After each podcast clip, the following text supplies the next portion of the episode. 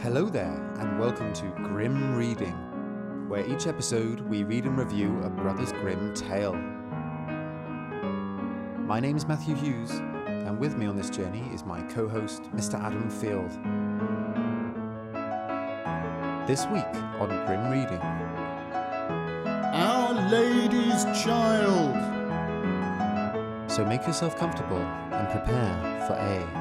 Grim reading.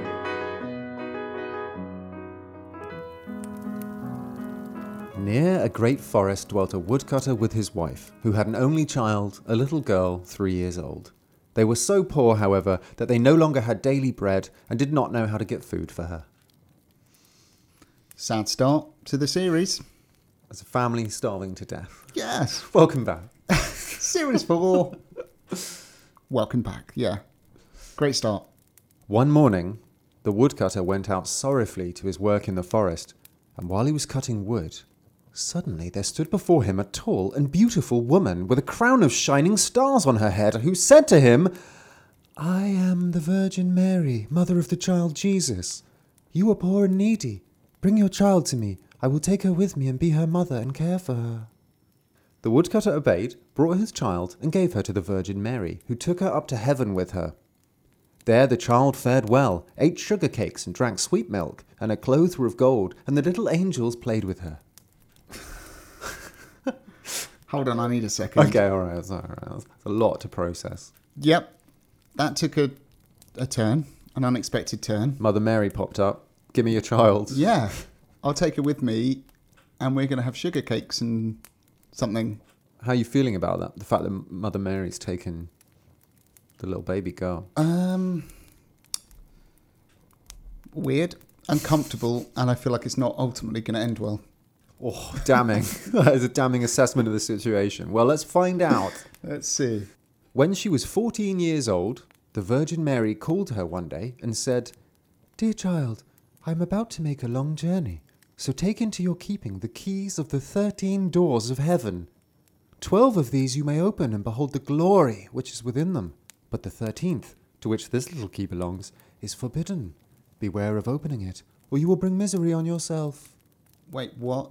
What's happening? She's retiring. What did she Uh, say? She's going on a long journey, Let's go on a long journey. and she said, Can you look after the place? here are the keys to the 13 doors of heaven. Yeah. Go in these 12, but this one, don't go in.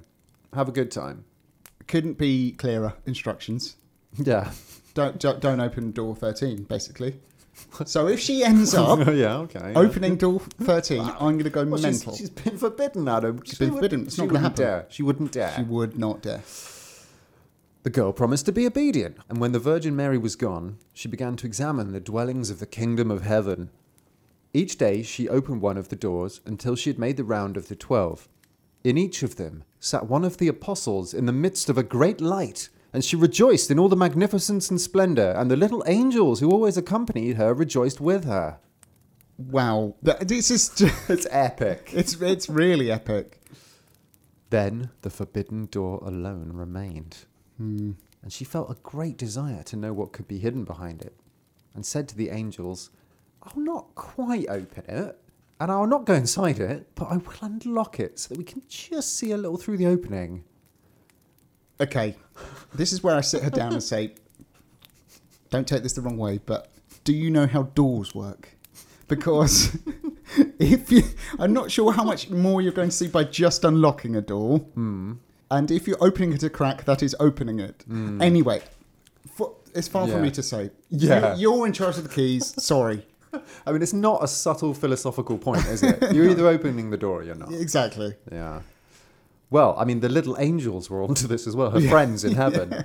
Oh no, said the little angels. That would be a sin. The Virgin Mary has forbidden it, and it might easily cause you unhappiness. Then she was silent. So they convinced her, but the desire in her heart was not stilled, but gnawed there and tormented her, and let her have no rest. Oh dear. And once, when the angels had all gone out, she thought, Now I'm quite alone. I could peep in.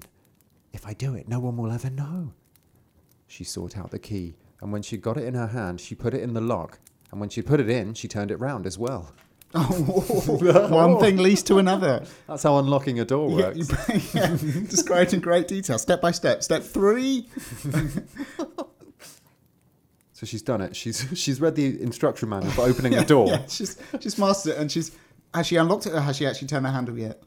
Well, she's unlocked it, and then the door sprang open, Oh no! and she saw there the Trinity sitting in fire and splendor. Whoa! She stayed there a while and looked at everything in amazement, and then she touched the light a little with her finger, and her finger became quite golden. Immediately, a great fear fell on her. She shut the door violently and ran away. Her terror, too, would not quit her, let her do what she might, and her heart beat continually and would not be stilled. The gold, too, stayed on her finger and would not go. Gold finger. was sorry, sorry. So ready for that. you knew I was I going to knew do it. that. I knew that months ago. I knew that this would happen. I can't. Adam's you can't going not. to sing Goldfinger. You can't not. She is Goldfinger. She's Goldfinger. she literally is Goldfinger. And then James Bond walks in. Dun-dun, dun-dun. So, yeah. I, I interrupted with uh, quite an obvious reference. I apologise. I, mean, it's screaming, isn't it? Screaming Goldfinger. Um, I tried not to say it in a way that would encourage you Yeah. to interrupt. Uh, there was no chance of me not doing that. So she's got a gold finger and wouldn't and it wouldn't go away no matter how much she rubbed it and washed it. And it was not long before the Virgin Mary came back from her journey. Uh oh, hands in pockets time. Such a cold finger. Come on, keep those coming. So the Virgin Mary's uh, came back from her journey. She called the girl before her and asked to have the keys of heaven back. When the maiden gave her the bunch, the Virgin looked into her eyes and said, Have you not opened the thirteenth door also? No, she replied. Oh dear. Then the Virgin laid her hand on the girl's heart and felt how it beat and beat, and saw right well that she had disobeyed her order and had opened the door. Then she said once again, Are you certain that you've not done it? Yes, said the girl for the second Can time. you just stop asking? God! Ah. Then the Virgin perceived the finger which had become golden from touching the fire of heaven, and she saw well that the child had sinned, and said for the third time, Have you not done it? No, said the girl for the third Ooh. time. Then said the Virgin Mary, You have not obeyed me, and besides that you have lied. You are no longer worthy to be in heaven. Then the girl fell into a deep sleep, and when she awoke, she lay on the earth below and in the midst of a wilderness. She wanted to cry out, but she could bring forth no sound. She sprang up and wanted to run away, but wherever she turned herself, she was continually held back by thick hedges of thorns through which she could not break. In the desert in which she was imprisoned, there stood an old hollow tree, and this had to be her dwelling place. Into this she crept when night came, and here she slept. Here, too, she found a shelter from storm and rain. But it was a miserable life, and bitterly did she weep when she remembered how happy she had been in heaven, and how the angels had played with her. Roots and wild berries were her only food, and for these she searched as far as she could go. In the autumn, she picked up the fallen nuts and leaves and carried them into the hole. The nuts were her food in winter, and when snow and ice came, she crept amongst the leaves like a poor little animal that she might not freeze. Before long, her clothes were all torn, and one bit of them after another fell off her. When the sun shone warm again, she went out and sat in front of the tree, and her long hair covered her on all sides like a mantle. Thus she sat year after year and felt the pain and misery of the world. Whoa. It's quite a tumble from Grace, isn't it? Hmm. Does she look like um what's the fella from Star Wars? she Chewbacca. looks like Chewbacca basically. more like a bit more like cousin it from uh, the Adams family. So she's like that basically. Her hair is her clothes. her hair is her clothes, yeah. So she's gone from living in heaven, having a great time with her Yeah. little angel friends, to a spectacular fall from ga- grace. And Yeah. She's just naked, living on berries. It's quite a bizarre situation. Th- This now is you're finding this bizarre. now. This, this has taken several unexpected turns.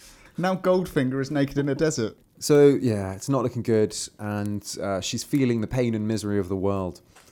One day, when the trees were once more clothed in fresh green, the king of the country was hunting in the forest, and followed a deer. And as it had fled into the thicket which shut in this part of the forest, he got off his horse, tore the bushes asunder, and cut himself a path with his sword.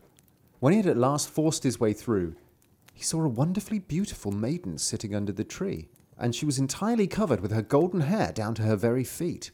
He stood still and looked at her full of surprise. Then he spoke to her and said, Who are you? Why are you sitting here in the wilderness? But she gave no answer, for she could not open her mouth.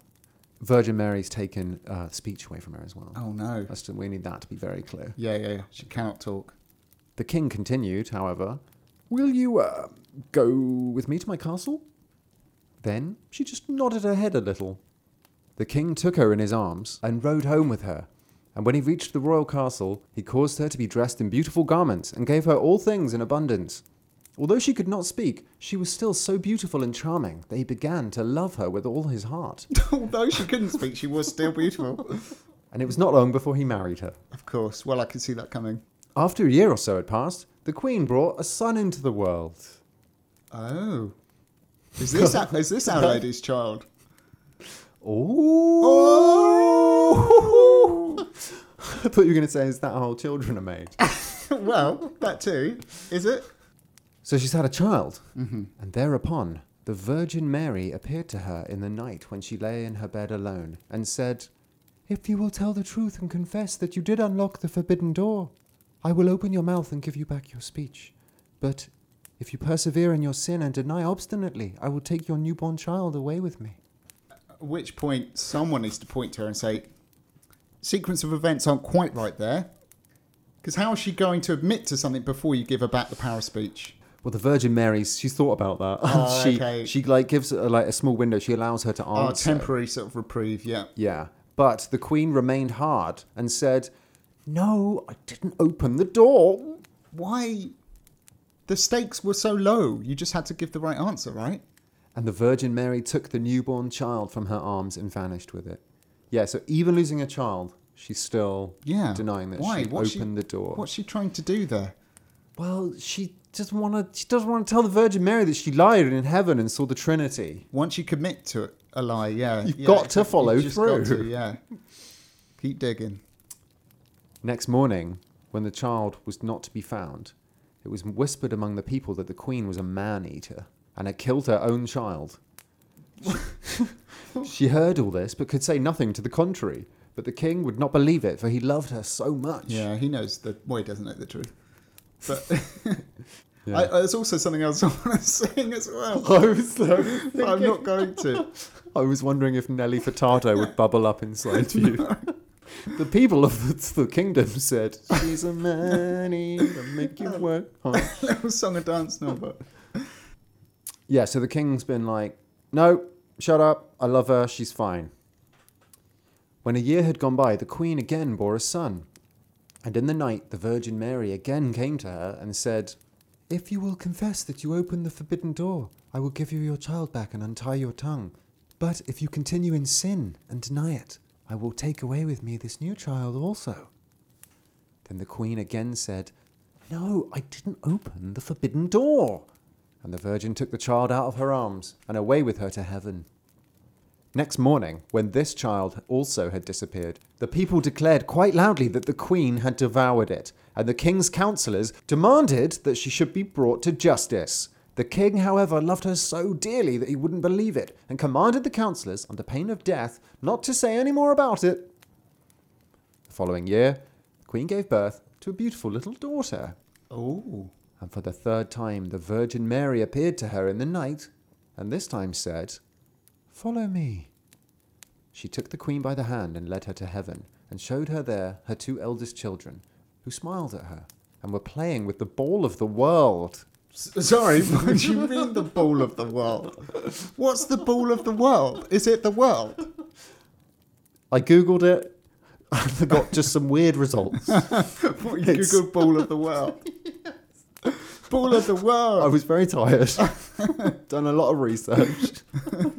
I don't know what the ball of the world is. I guess it's the world. They're sort of playing with the world. And they're kicking it. like right in Australia or something. Just boom. So the queen has seen her children again. When the queen rejoiced at this, the Virgin Mary said, Is your heart not yet softened? If you will own that you opened the forbidden door, I will give you back your two little sons. Big offer. from the Virgin. Yeah, yeah. It's big of her. I like. She's Yeah. got nothing to lose. But for the third time, the Queen answered, No, I didn't open the forbidden door. And then the Virgin let her sink down to earth once more and took from her likewise her third child. Next morning, when the loss was reported abroad, all the people cried loudly, The Queen is a man eater! She must be judged! And the King was no longer able to restrain his counsellors. Why is she like holding them on their collar, like no. pulling them back? Oh, I can't hold them much longer. Thereupon, a trial was held. And as she could not answer, because she can't speak, and defend herself, she was condemned to be burnt alive. Wow. The wood was got together, and when she was fast bound to the stake, and the fire began to burn round about her, the hard ice of pride melted. Her heart was moved by repentance, and she thought, If I could but confess before my death that I opened the door! Then her voice came back to her, and she cried out loudly, Yes, Mary, I did it! And straightway rain fell from the sky and extinguished the flames of fire, and a light broke forth above her, and the Virgin Mary descended with the two little sons by her side, and the newborn daughter in her arms. She spoke kindly to her and said, He who repents his sin and acknowledges it is forgiven. And she said, Actually, I'm a she. Um, yeah, yeah. Uh, do you want to say that I, again? I get the point, but I'm a she, all right? it's important. Then she gave her the three children, untied her tongue, and granted her happiness for her whole life. The end.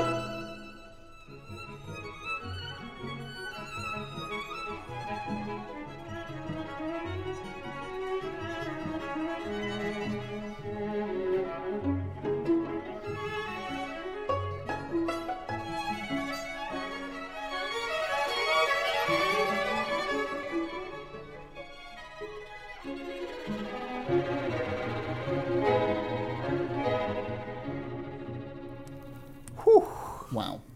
Wow, indeed. What a start to the series. Welcome back. it's series four. We're back at it, Adam. And my brain's already melted. Melted. and we're What? only at the bottom of the mountain. oh, it's a lot to to process. so much to process. Like, this is Yeah. one of the most high minded kind of. Hmm. I don't know. It's just not much of a fairy tale, is it? Mm. It's still, I don't know what it is. I don't know what that was. I think I dreamt it. No, it was real. Was it real? The The, ball of the world, ball of the world. Goldfinger. Go- It all happened. I, well, I think perhaps the most obvious thing that jumped out to me was that it's probably the most, or one of the most religious ones we've had so far. Definitely. We had the Virgin Mary. The we had actual Virgin Mary. heaven. Yeah. We had the 12 apostles. yes. And then we had the Holy Trinity We had, itself. we had the actual Holy Trinity. yeah, behind the 13th door. It's a new character Yeah. in the universe. With the light of the fire of heaven or something. Uh, yeah, it was sitting in fire and splendor. Nice. There's some quite epic language in it. I Yeah. quite, that was, that's a good one. Uh, I also just like the idea of the 13 doors of heaven. It's Yeah. Quite, that's quite epic. And of course, the ball of the world. Yeah. They're playing with the But- ball of the a- world. And who were playing with them? Uh, a two year old and a one year old. Let's not forget that. That's irresponsible. Gosh. It is. Putting the ball of the world. In charge of a one and a two year old. yeah. I mean, what do you get them next Christmas? We digress. Yeah, so yeah, quite quite epic, quite religious. Very. I mean, I think the only other religious one I can think of that we had is uh, one of my favorites, Gambling Hansel, where we Yeah, very much so. met the Lord and St. Peter, Yeah.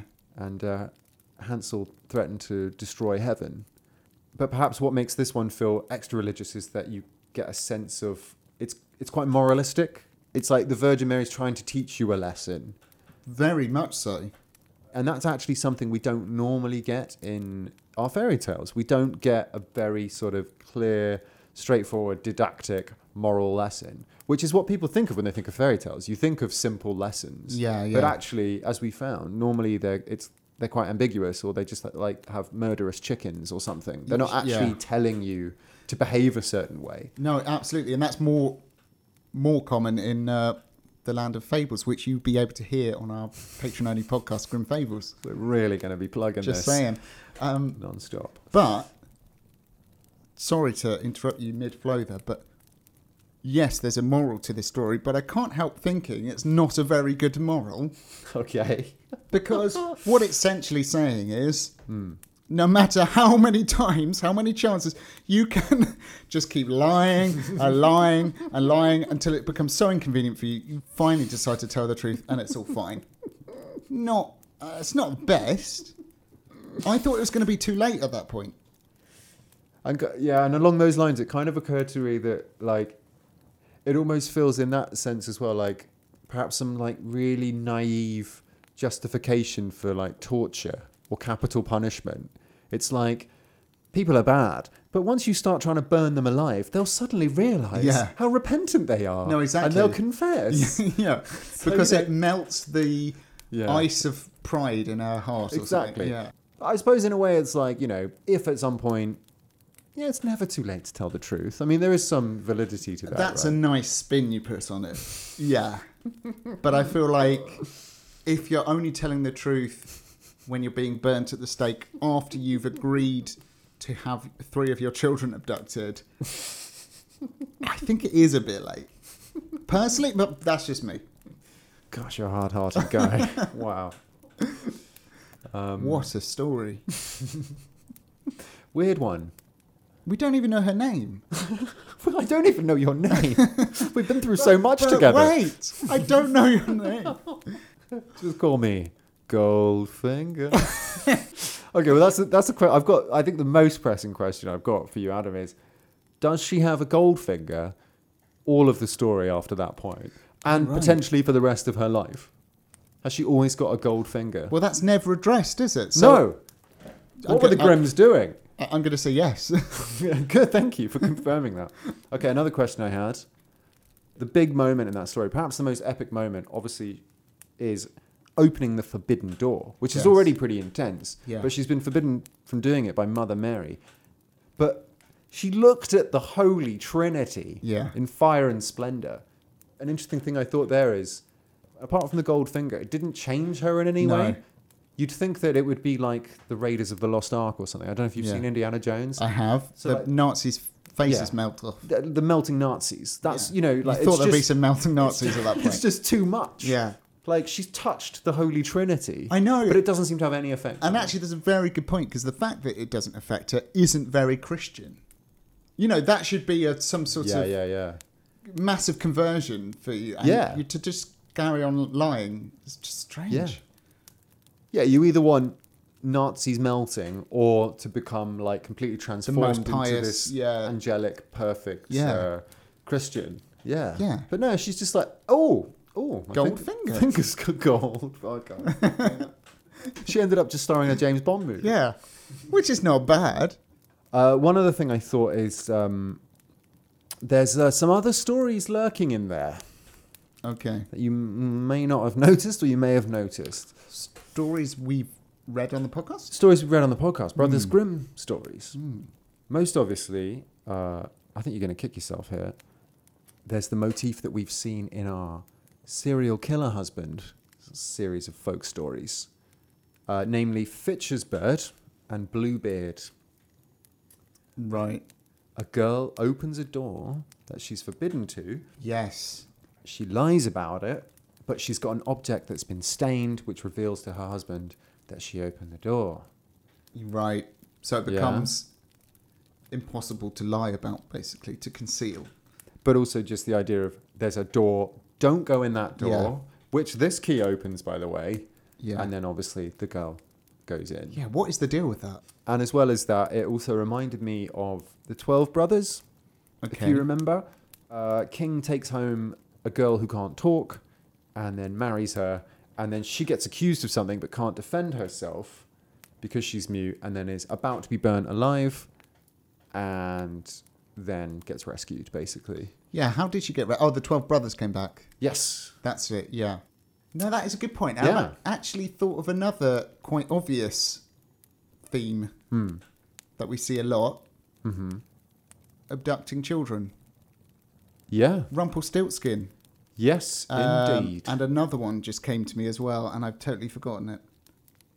Oh, uh, Rapunzel. yes, of course. Yeah. Yeah. Rapunzel. So we see it quite often. Absolutely. I've definitely read that fairy tales have a predilection for child abduction.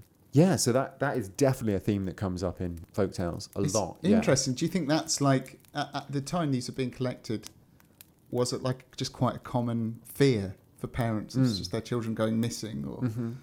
I suppose, uh, yeah, on some level, there's perhaps a yeah a fear of of, of chi- children going missing. Maybe there's something about um, infant mortality. Maybe there's also for children listening to it as well. There's this sort of anxiety around being separated from your parents as well. There's probably a lot of things going on in there.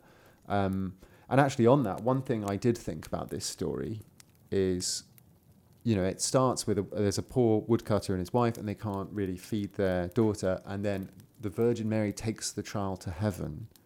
So it Mm. almost feels like it's, it might be a story about infant mortality. I see. Yeah, yeah, yeah. And then it's the same with her children, they get taken uh, to heaven as well. Um, or maybe perhaps it's, it's also just about foster care as well. You know, presumably that was definitely a much more common family setup in Mm. olden times. Yeah. But yeah, I thought maybe there's something in that in there. Yeah, no, I, I Yeah. think you're right. I can see that. And another thing I think we see a lot is actually uh, women about to be burnt alive, which I thought, you know, maybe that echoes witch trials even. Yeah. Well, it definitely did. Yeah. women being burnt alive sadly was a thing that happened especially in i think it was was it the 16th century and i know men were also executed for being witches but it was by far more women than men so i Yeah. thought perhaps you know the fact that we have seen this a few times in the fairy tales does echo uh, old witch trials and that maybe ties in a bit here with um, if you admit to the Virgin Mary what you've done, kind of like em- embracing Christianity Yeah. rather than being a pagan witch, you'll be free and saved from being burnt alive. May- So maybe perhaps there's something in there. Yeah. Yeah. Yeah, I think so. Wow. It's actually quite rich Yeah. thematically. I feel like it's getting better the more we're talking about it.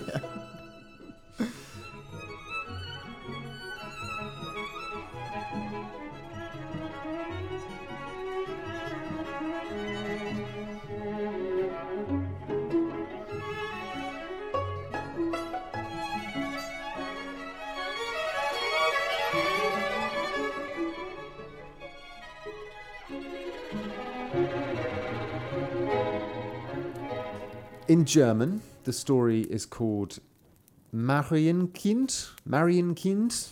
Probably should have checked the pronunciation of that. uh, and that has been variously translated in English as Mary's Child, a child of St. Mary, the Virgin Mary's Child, and of course Our Lady's Child, which is our translation, which uh, is mid Victorian translation by Margaret Hunt. And I would say probably Mary's Child is the most accurate translation. The story in German is called Marienkind. So really you should translate it as Mary's Child. Right. Goldfinger would have been a good choice too. Uh, uh, I Just mean, throwing that out there. that is a missed opportunity. The Brothers Grimm's source for this story was the 19 year old Gretchen Wild, who recounted it to Wilhelm Grimm in 1807 in Kassel, the Grimm's hometown, which is a city in Hesse. Gretchen Wild was the second eldest of the six Wild sisters who supplied the Grimms with many of their stories. Yeah, come across them before. Gretchen also contributed The Cat and Mouse in Partnership to the collection Classic. classic early grim reading one there. Oh, yes. And also a story called The White Dove, which we will be talking about in the next episode. Whoa. Little teaser. Oh, I'm teased. And also, uh, I'm sure you remember from our biography episode, Gretchen's sister, Dorchenwild, eventually married Wilhelm Grimm. So Gretchen was kind of a part of the family. Now, the Brothers Grimm, uh, as we know, they wrote annotations for all the stories that they collected. Yeah. And in the annotations for this one, they actually recount another variant of this story that they found. Like they write it out in full in their notes. Wow. Um, and I would tell it to you now. I was I was a little tempted to tell it to you, because it's bonkers. Okay. Um, but we've actually got other engagements this evening, more pressing uh, matters to attend to. okay. Uh, we got Wow. we got better invites basically. Oh, Oh, Kinda got me some intrigued. good stuff coming. oh yes. Uh, our first engagement is with Curious Women Um, okay. in Fitchesbird, which I just mentioned earlier when talking about uh, the trope that we came across. It was episode 53 of Grim, Grim Reading, if you haven't heard it. Who can forget? We came across this trope before of the curious woman opening the forbidden door, something she wasn't allowed to open. Yeah. Uh, Now, this is also similar in the, the much more famous fairy tale Bluebeard. Now, when we did that episode, Fitch's Bird, where we talked about Bluebeard, you were onto this women being forbidden from doing something. You said it's a little bit like Eve and the apple. Yes. And I also mentioned Pandora's box. Yeah. And I said in that episode, we're going to deal with this another time because we've got one more Curious Woman story. Is this the Curious Woman This story? is it. This is our final Curious Woman story. Hey! so it's time to talk about those famous Curious Women from ancient times. Let's do it. So, first of all, Pandora from Greek mythology. The main records we have of the story of Pandora are from the ancient poet Hesiod, who wrote about her in uh, two of his works. The most well known version of the Pandora story is from his poem Work and Days, which was written around 700 BC. Whoa. So it's That's old. that is one old poem. um, so, uh, shall I tell you the classic story of Pandora? Yeah, because I, I always think of. You always think of Pandora's box, but not Pandora herself. I didn't think of a person No. called Pandora. So I'm Yeah. intrigued. Tell me about Pandora. Oh, it would be my pleasure. Well, the classic story of Pandora all starts with Prometheus stealing fire from Mount Olympus and giving Yes. it to mortal men. I'm sure you've Yeah. heard of that. Yeah, yeah, stole the fire of the gods and yeah. So Prometheus has done that, right? Zeus is livid. I was like, I can't believe you did that, Prometheus. Right. Now I want to punish all men. Men, that is, because at this point there are only men on earth. Mm-hmm. And Zeus says, I will give them an evil as the price of fire. So he commissions some of the other gods to create a woman. Hephaestus, who's the god of blacksmiths and metallurgy and just general forging, he molds her from earth and water and gives her voice and strength. Athena taught her how to weave. Aphrodite gave her grace, desire, and suffering, or cares, having cares. Some of the other immortals got her all dressed up nicely and decorated. They gave her a lovely crown. And finally, Hermes gave her a dog like mind and named her Pandora. Sorry. There's a lot wrong with that. That what? Can we go back to the They've beginning? made the first woman. Did you say they were going to give men evil? Mm. and that evil is women. This no, come on now. This is not not good, is it? In Hesiod's um, first poem, he doesn't actually name, he doesn't say the name Pandora in the poem. He Okay. refers to her as Kalon Kakon, which is beautiful evil. Wow. Yeah, and um, it's uh, it's quite tricky to translate Pandora, but essentially it's something along the lines of all giving, all gifted, or Right. just all gift, and that might be because uh, the gods all gave her something. They all Oh, they all chipped in. yeah. A pan meaning all. Everything, Yeah. yeah. interesting. Mm-hmm. Now uh, it's Hermes' job to deliver Pandora as a gift to Epimetheus. He is Prometheus's brother, the the guy who stole the fire. Okay. And Epimetheus accepts the gift. He's like, I don't know what it is. A woman. Yeah, what is Okay. this? What is this? Does, does anyone else have Looks one of a these? bit like Ah, me. Okay. Well, weird. Oh, thanks very much. but Pandora uh, has brought something with her. Oh, A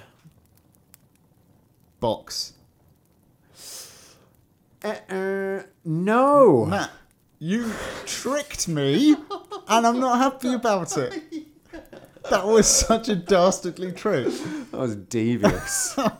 You lured me into a corner, got me to say the word box, and made you look a right looked- idiot. a proper Wally. It was a jar.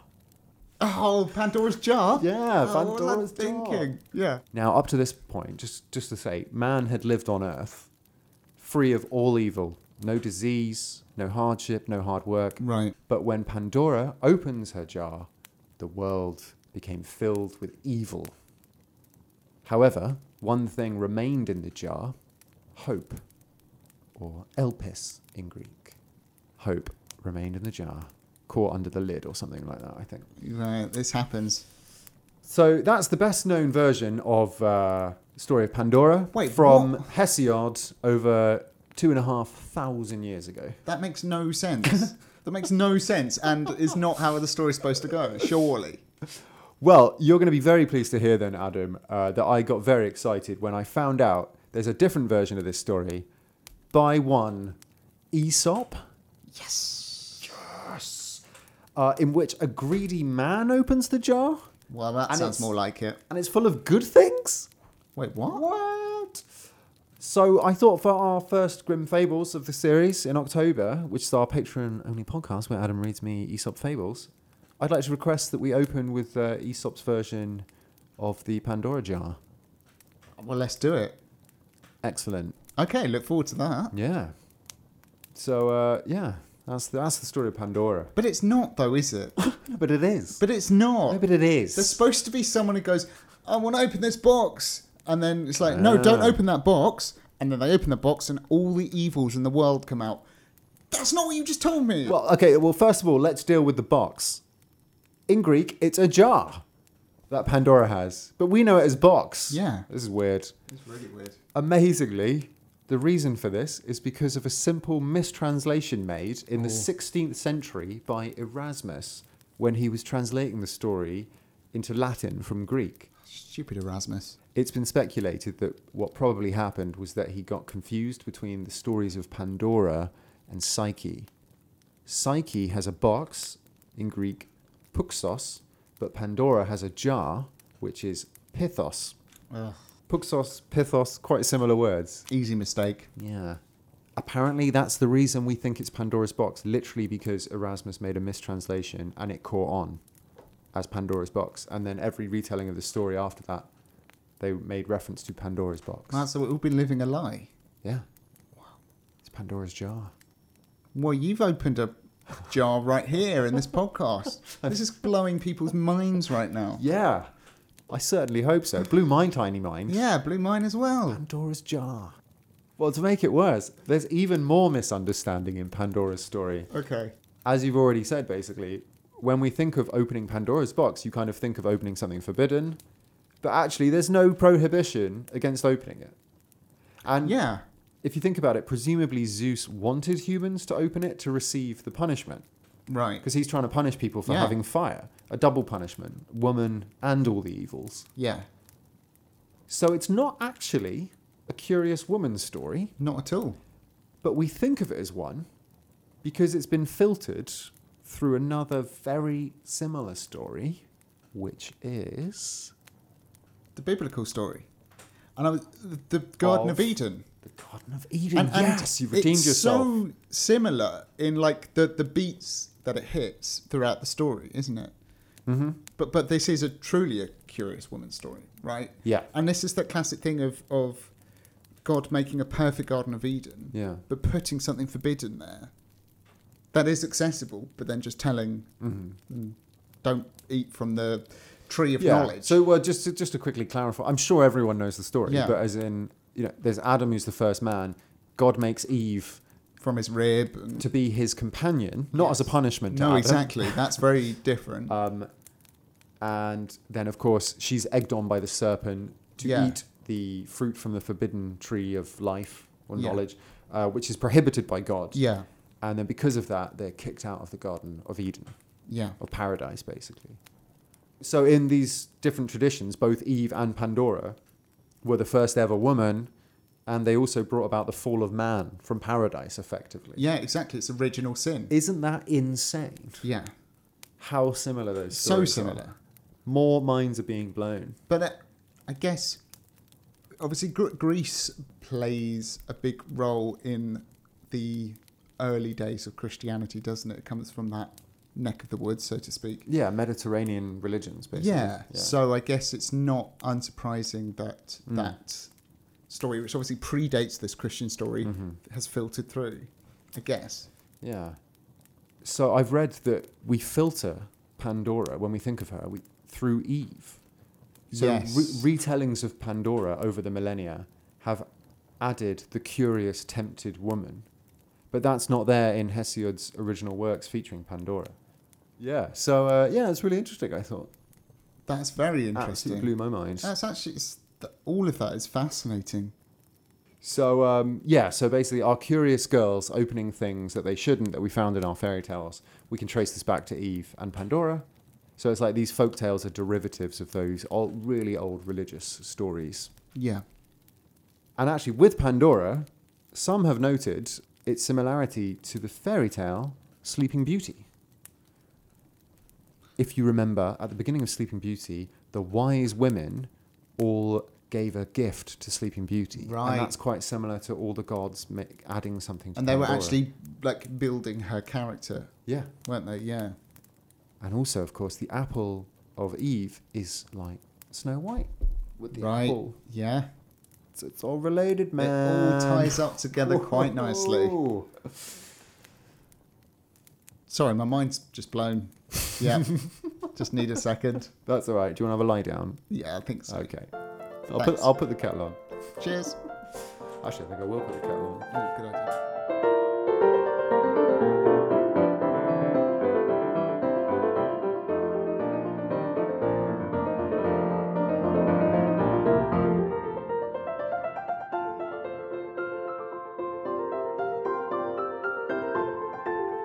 Well, does that uh, take us nicely to the scores? I reckon. I think it does. I think, yeah, it's been a big it's been a big old episode. It's a bumper one to start the series. Absolutely, yeah. And uh, did you enjoy this uh, Wow. this ride? I have to say, an absolute peach. Really? A real crack of a story. Okay. All right, interesting. Because I wasn't sure how you were going to take it. Me neither. Partly because I probably haven't had a story read to me for several months, so it's hmm it's it's you know got that delicious taste of the start of a season. That's weird. I um, think we're both very tired. uh, so I guess that that that weighs in on it. Yeah, I know what you mean. It's sort of we're you know we're really excited to be back at the castle recording some fairy tales. Yeah, exactly. It's sort of it's autumn outside. We're Got getting the that fire first going. flavour of autumn. The fire's on. it's lovely. You've just heard a mad Brothers Grimm story, so you're kind of yeah that kind of uh, gives it an extra glow. I It suppose certainly does. because I don't think it was the best story we've ever read in the world, ever. Not by a long shot. But there were some good moments in there. Definitely were. So as always, at this point in the episode, we have to each score the story out of Mm. ten. So I'm going first, and I think Yeah, I feel like you're a bit uh, lost, maybe. A little bit because I Mm. hadn't actually thought about what I was going to score it until this very moment.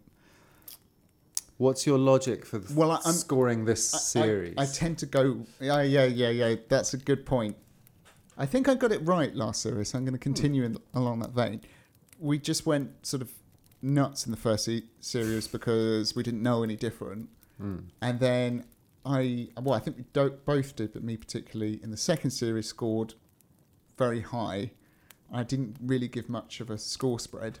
So then I've corrected that in the last series, and I'm going to continue that now. So I'm not going to be scared to score too high or too low. Excellent. But with that in mind, I think this is the range I'm considering right now is somewhere between a seven and an eight. Whoa. But I think I'm going to go seven. Okay. Seven. Yeah, that feels right. Okay. You're Yeah. surprised? That's too. I- it's quite high for you. No, I'm really glad because uh, I was a little worried that you might be a bit disappointed with the story. sure. You know, you come back, we've come back together again for a story, and you'd be sad. And I didn't No. want that. Au contraire, mon ami.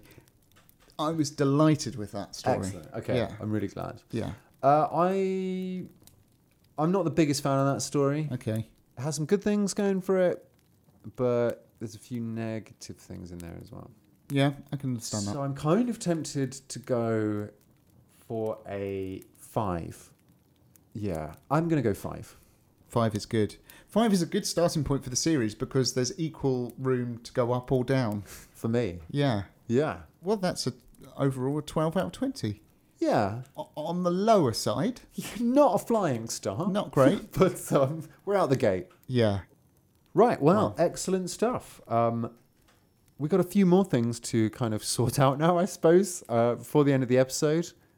First of all, we need to reveal the results of our last patron story poll and then launch a new one.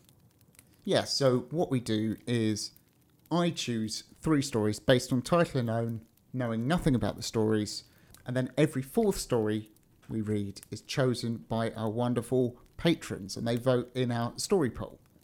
So, and in that poll, I choose a story, matches a story, we do so anonymously, and then we pit them against each other, and our patrons choose.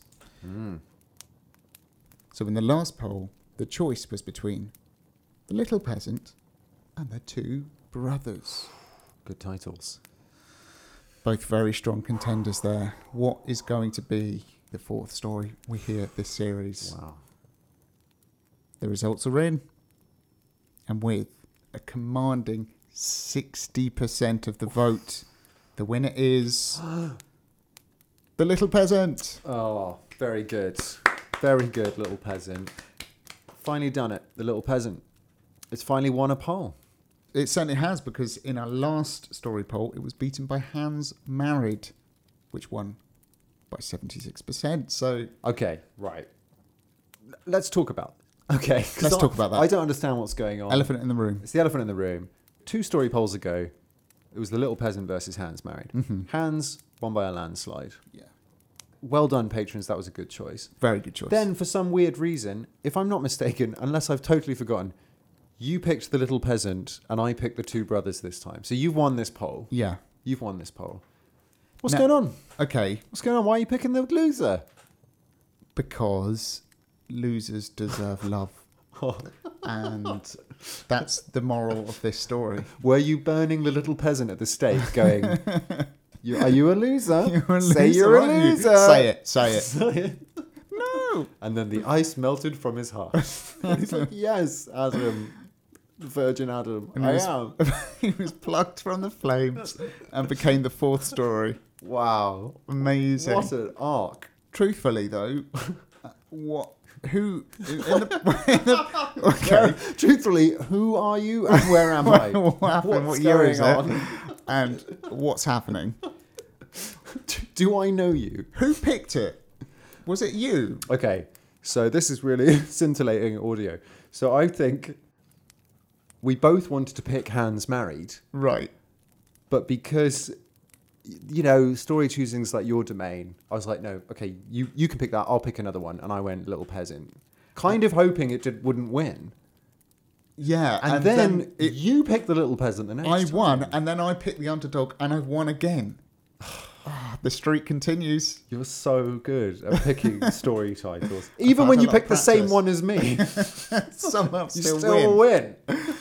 Ah, okay. Well, I'm looking forward to the little peasant.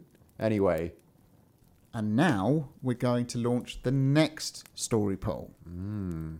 Matt and I have both chosen one. I'm not going to tell you who chose what. And the choices for this poll are The Golden Bird or Faithful John. So that's Faithful John or The Golden Bird. Showing no favouritism in intonation or order. They are both equal. the first one sounded a bit like a question, like you weren't sure you were saying the right thing. Um, Exciting choices yeah, there. interesting ones. May the best man win. oh, okay. Best of luck. Let's leave it there, yeah. Well, it's been a joy. It's so good to be back by the fire in Castle Grim with you, reading me a lovely story. I'm content. Oh, thank you. Are you planning on leaving? Is that what is that what's happening here, Adam? Because uh, unfortunately, we're not quite done with admin yet. I know you're walking out of the of the door, but uh, actually, I'm just going to bring you back. Okay. We've actually got a little unfinished business from series three. Do we now? We do indeed. What's this unfinished business you speak of? So each series of Grim Reading, this is our fourth one, we score a bunch of stories and then we see which story is the winner with the highest score of the series. In series three, the winner of uh, the season, the highest scoring story was Puss in Boots. Hmm. Spoilers. Yeah. Anyone who heard our special episode last month will know that this presented a slight issue. Yes. Puss in Boots appeared in the first ever Brothers Grimm fairy tale publication, but they then erased it in future editions. So technically, it's no longer an official Brothers Grimm story. So should it be competing with other stories in our scores? Well, yeah, and exactly made all the more sort of pertinent by the fact that it actually won the series. And it actually became the highest ranked story we've ever done, ever. Yeah. Makes it even more of a tricky one, and we got a little bit nervous about that. and we, o- we decided- overthought it. yeah, And we, d- we didn't know what to do, No. basically. So we took it to the highest office in the land, absolutely. our patrons. Yes. we opened a poll for our patrons with three options. One, essentially, Puss in Boots counts, it's the winner. Two, are you crazy? Of course, Puss in Boots shouldn't count. And three, give it a minus two points handicap. Those were the options we Yeah. presented to patrons. Our wonderful patrons then voted, they spoke, and quite a clear message was said. I think we can safely say this has been put to bed. Good. That's where I like it. Tucked up in bed. What's uh, what's the outcome of this then? 75% of voters Wow. said yes, Puss in Boots should be counted in our official rankings. Puss in Boots is the legitimate winner. The patrons have The spoken. page at 75%. wow, that you couldn't be much more decisive than that. There's no question. No, Puss in Boots is the winner. best story. And not only did our patrons vote, but there was a flurry of messages on this. Quite a passionate topic. Many patrons gave their reasoning. Firstly, a dissenting voice from James Blair, who says, I've voted not a grim story, as it hasn't been in common circulation for very long as one, but I'd love to see it against other folktales in its own category. Interesting point. Hmm. Yeah, that is interesting because there are a lot of other erased stories as well Hmm. that we do come across occasionally, but very, very rarely do we actually score them, um, let alone give them their own episode. Yeah, I- yeah, So that would exactly. be I tricky. Hmm. Think, I think because obviously Puss in Boots is quite iconic in its own right, Hmm. and some of the maybe less iconic ones have been tacked onto the end of an episode of a related story, that sort of thing. Mhm, Yeah. Uh-uh. Sorry, James, you've been outvoted. Uh, so, Sheena Nichols says, while it was deleted in subsequent versions, brackets, were they crazy? Puss in Boots was in the original. I think it counts. It was one of my favourites, so I may be biased. Oh, But what a cool story. Props to Mr. and Mrs. Fishman, though. Yeah. Good. Uh, yeah, I totally agree. And um, that's because uh, the fisherman and his wife were in second place in series three. So Yeah. we were worried that they might be a little unhappy, the fisherman and his wife. You don't want Uh, them unhappy. No. Um, uh, some more messages on this. Star said uh, simply, I would love for Puss to win. Simple to the point. Star's going to be very happy. Yeah. Uh, Ashley Fisher wrote, It was in the original, and it's also been circulated enough through other retellings for people to recognize. It's definitely part of the canon. Fair enough. Good point there. Sort of saying its fame is in its favor. No arguing there. Uh, and Joan Stacknick says, since it was an original Grimm story, I think the results should stand. Option three, giving a handicap to erase Grimm stories, was my original choice, but minus two points seems to be too much of a penalty. After all, it wasn't the story's fault. Perhaps an asterisk is needed, explaining the situation and giving some acknowledgement to the runner up. Excellent points there. Um, I agree it does need an asterisk, and we will do that, I think. We'll make it very clear Um, and, you know, again, massive props to the fisherman and his wife. Yeah. Guys, we can't say it enough. We love you. And I think, yeah, minus two points does seem harsh, but it was because it was the only way to bring it in line with the fisherman and his wife. because it was so far and far. ahead. And Hannah Toivonen says, Puss should, of course, win because this version of the story is written by the Brothers Grimm and it has been in the original book. And of course, because he is awesome. As we said, Love the logic. love it. Love it. Love Puss in Boots. Love the story. Love it. Catherine Oliver made an excellent point as well. My worry is that if we give in to the fisherman and his wife on this and let them come even with Puss in Boots, next they'll demand to be even with the three little men in the wood, and then with Hansel and Gretel. Before we know it, they'll want to co host the podcast. Is this a risk we can run? I- Hmm. It's a pretty good point. That's a really good I point. wouldn't put anything past those two, and it's best to put them in their place, I think. if we let them win by knocking down another story, before you know it, they'll be running the podcast Yeah. because they'll just claw their way to the top. Yeah. I don't think this is a risk we can run. Definitely not. I'm I'm really glad you brought it to our attention. So We've done a thorough risk assessment, and uh, Puss in Boots is keeping us safe. So Yeah. thank you for that. exactly. And finally, summing up the argument perfectly, I think, was a message from Michael Dean Jackson. If an actor is in season one, but written out for season two and beyond, that does not negate what they did. Boots wins. Flawless logic. I can't argue with that. I can't argue with it. We can now safely put that to bed. Puss in Boots is the Series 3 winner. And now we can look forward, march onward through season four. Quite happily. Yeah. I'm glad I'm glad we've put that to bed. Yeah, it was keeping me awake. Yeah. Now I can go to bed. You can go to bed now that that's in bed. Poor old Puss in Boots tucked up in bed. Yeah. That's quite sweet, really. Wait, am I in bed with Puss in Boots? no, no, you're in your own bed. Don't worry. All right, Don't cool. worry. Uh, I won't ask uh, you to explain that anymore. What you're picturing. Um, it's been so much fun. Thank you so much. Absolutely delighted to be back. This is amazing. Uh, I'll be seeing you soon, Adam, Yeah. for our second story of the series, "The Three Feathers." Oh, That's exciting. Uh, we'll do more patron shout outs next time. I think it's been quite a busy episode, so Yeah. we'll we'll save that for next time. Excellent. And until then, keep it grim. Keep it grim. Bye. Bye. If you'd like to support the podcast, please head over to patreon.com slash grimreading to find out how, and also see the range of benefits available as a thank you from us. You can of course email us at grimreadingpodcast at gmail.com. We're on Twitter at grimreadingpod, and we're also on Instagram and Facebook at grimreading. You can find us on Podbean, podbean.com slash grimreading, and we also have a website, grimreading.wordpress.com. Keep it grim.